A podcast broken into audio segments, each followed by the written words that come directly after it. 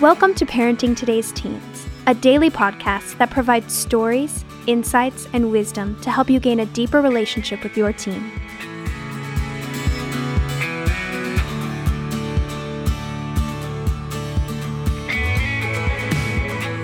On today's episode, Mark Gregston shares a devotional that will speak to you no matter what your current relationship is with your teen. Let's hear what Mark has to say.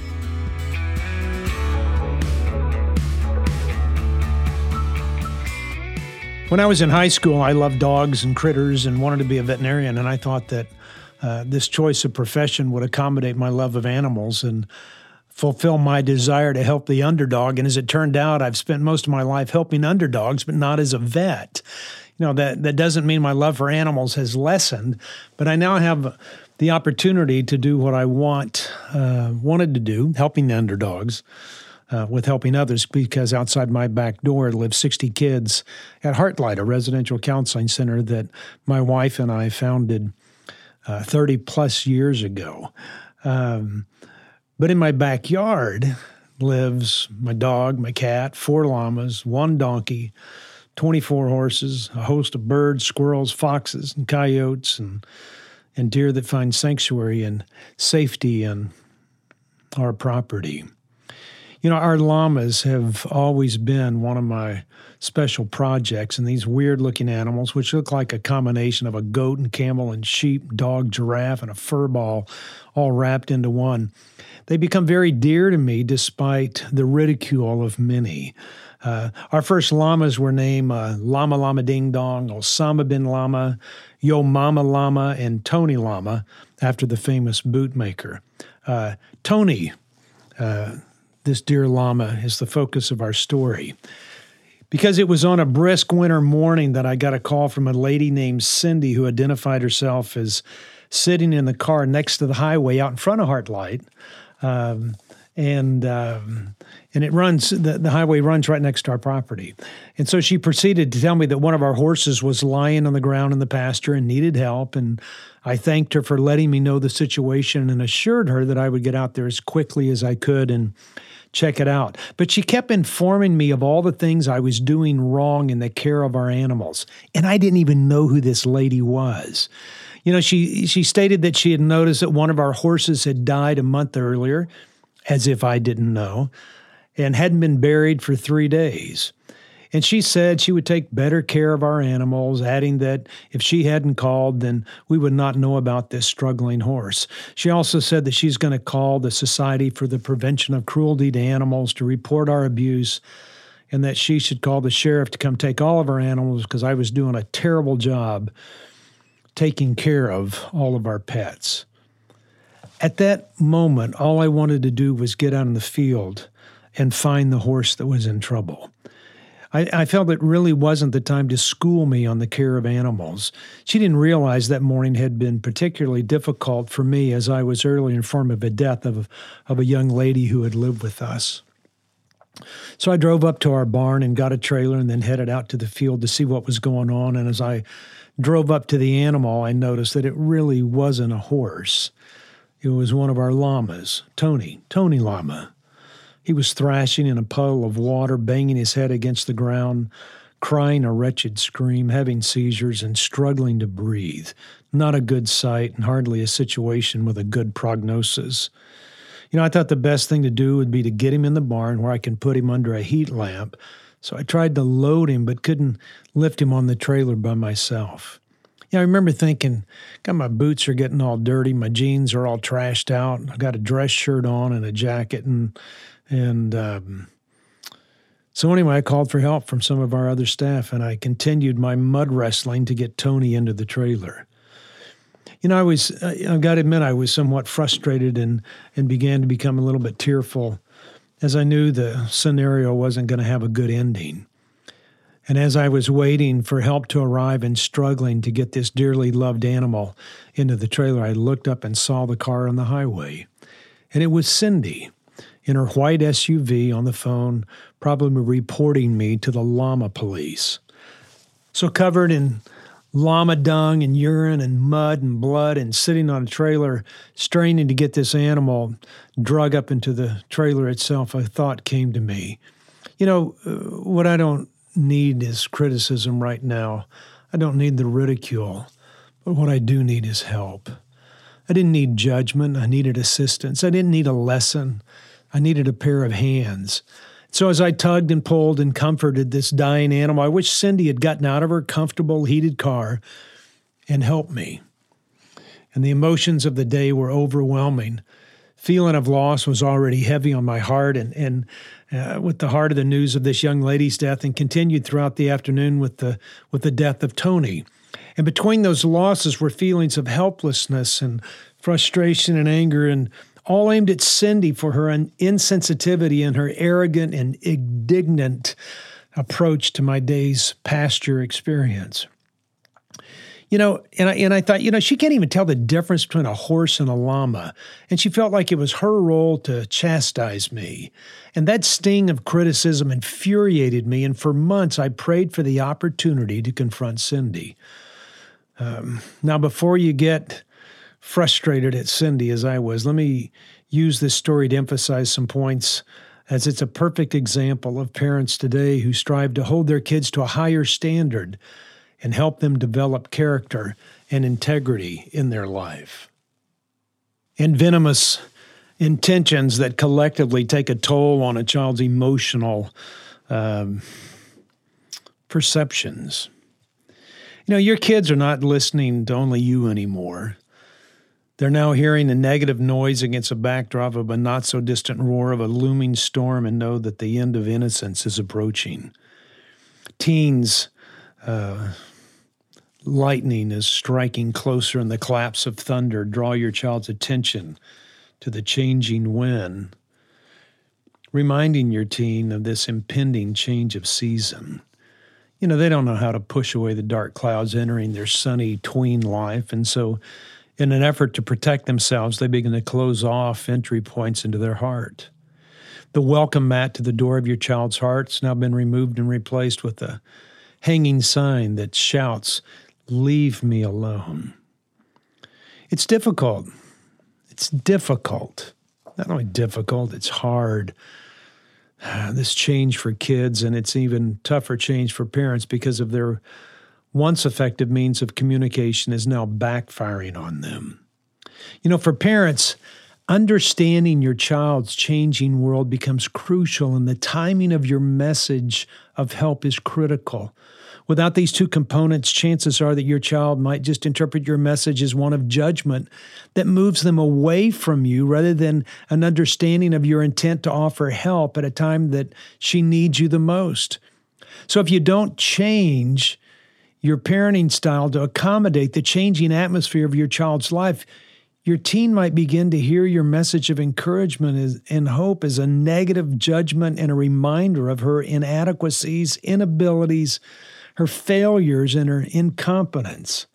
And sometimes your attempts to to help might position you as one who causes more pressure than than capable of of relieving the weight and stress faced by the challenges of these kids growing up. And just like my response to Cindy and the judgment I felt in her attempt to help me, your child may want nothing to do with you when in actuality she needs you the most. And so I see this, this parenting style backfire in, in two specific areas of a child's life. And the first one is where parents hold their kids to standards and principles and values and certain morals that were taught during pre adolescence in a relational setting where parents were the primary source of influence. And in this setting, parents constantly remind their child to act, talk, and think in a certain way. These reminders come in a form of, of repetition, of constancy, of and taking advantage of every moment to teach kids every lesson of life. But then enter the adolescent years where everything begins to change. And as we've already discussed, your child is exposed to more. Parents are no longer the primary source of influence. The pressures mount, and many feel like they don't belong. Many find they don't have the skills to tackle the world before them, and some get lost in the search for who they are, and too many are confused as to how to put it all together. So they don't need criticism and judgment and ridicule. They need help. They don't need judgment. They need assistance. They don't need a lesson. They need help in taking what they've been taught and learning how to apply it to the new world that they now live in. And here's the kicker it doesn't happen with repetition, constancy, and finding every moment to teach like it did in their preteen years. Teens who are wrestling with new issues in life seldom need to hear what they need to do. They already know that. They also don't need to hear how they can do it better. And many times, repetition at this stage of development only reminds them of how they failed or missed an opportunity to shine. And constant nagging, correction, and badgering often pushes them away.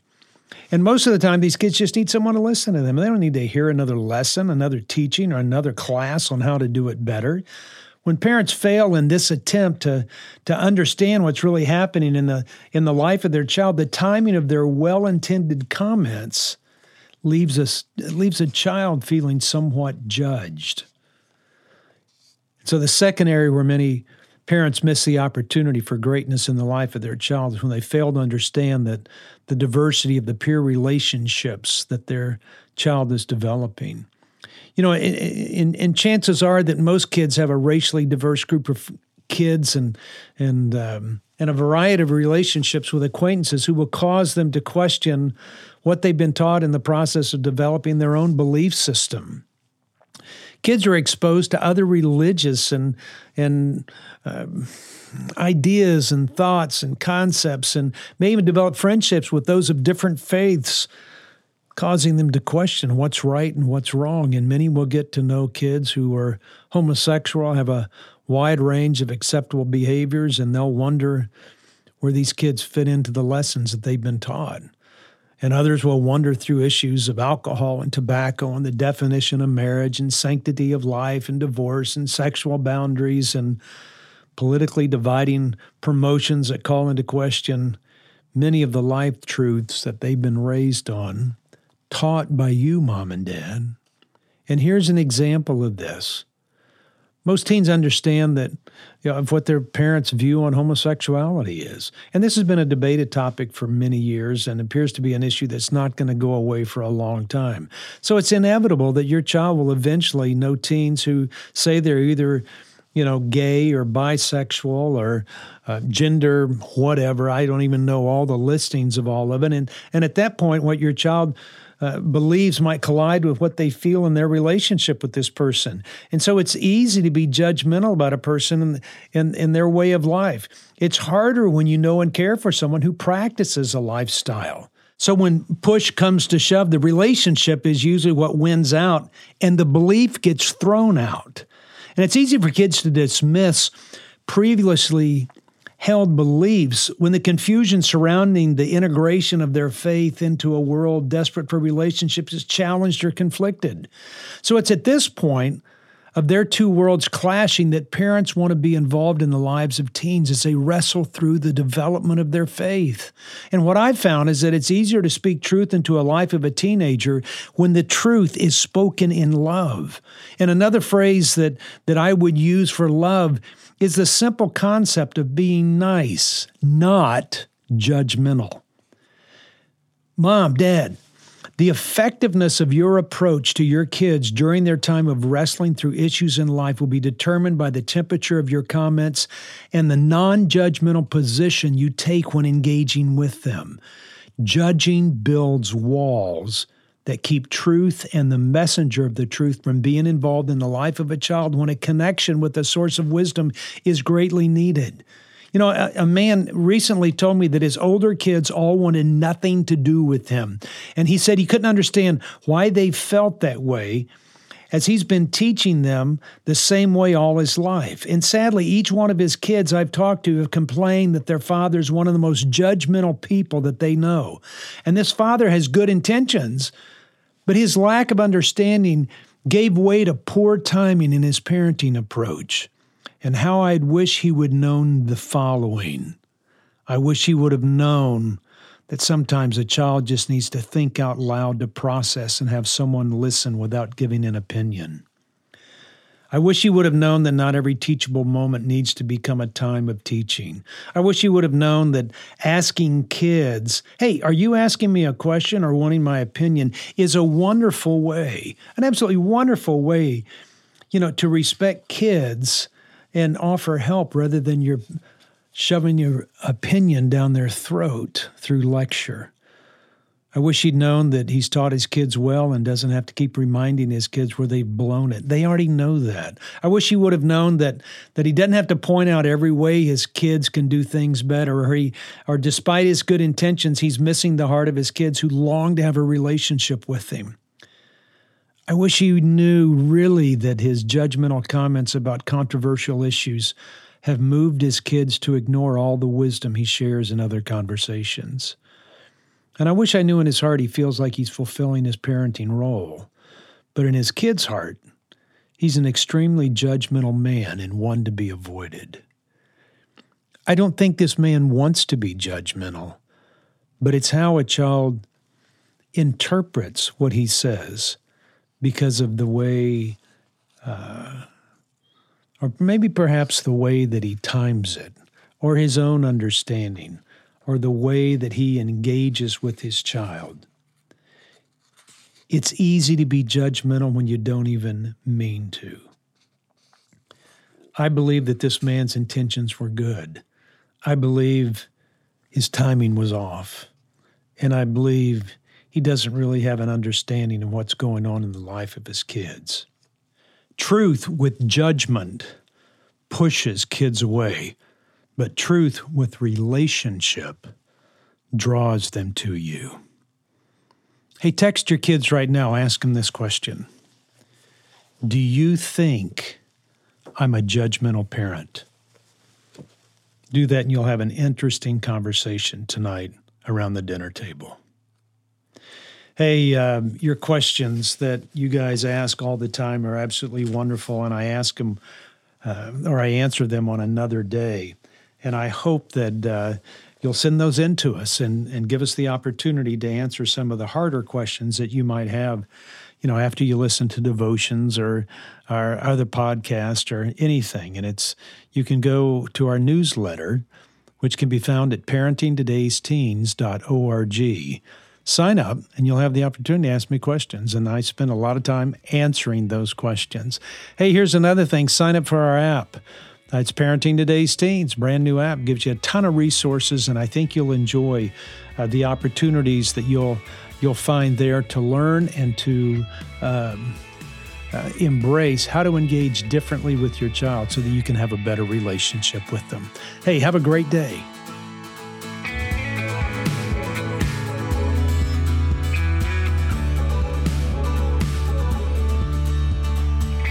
Thanks for listening to Parenting Today's Teens.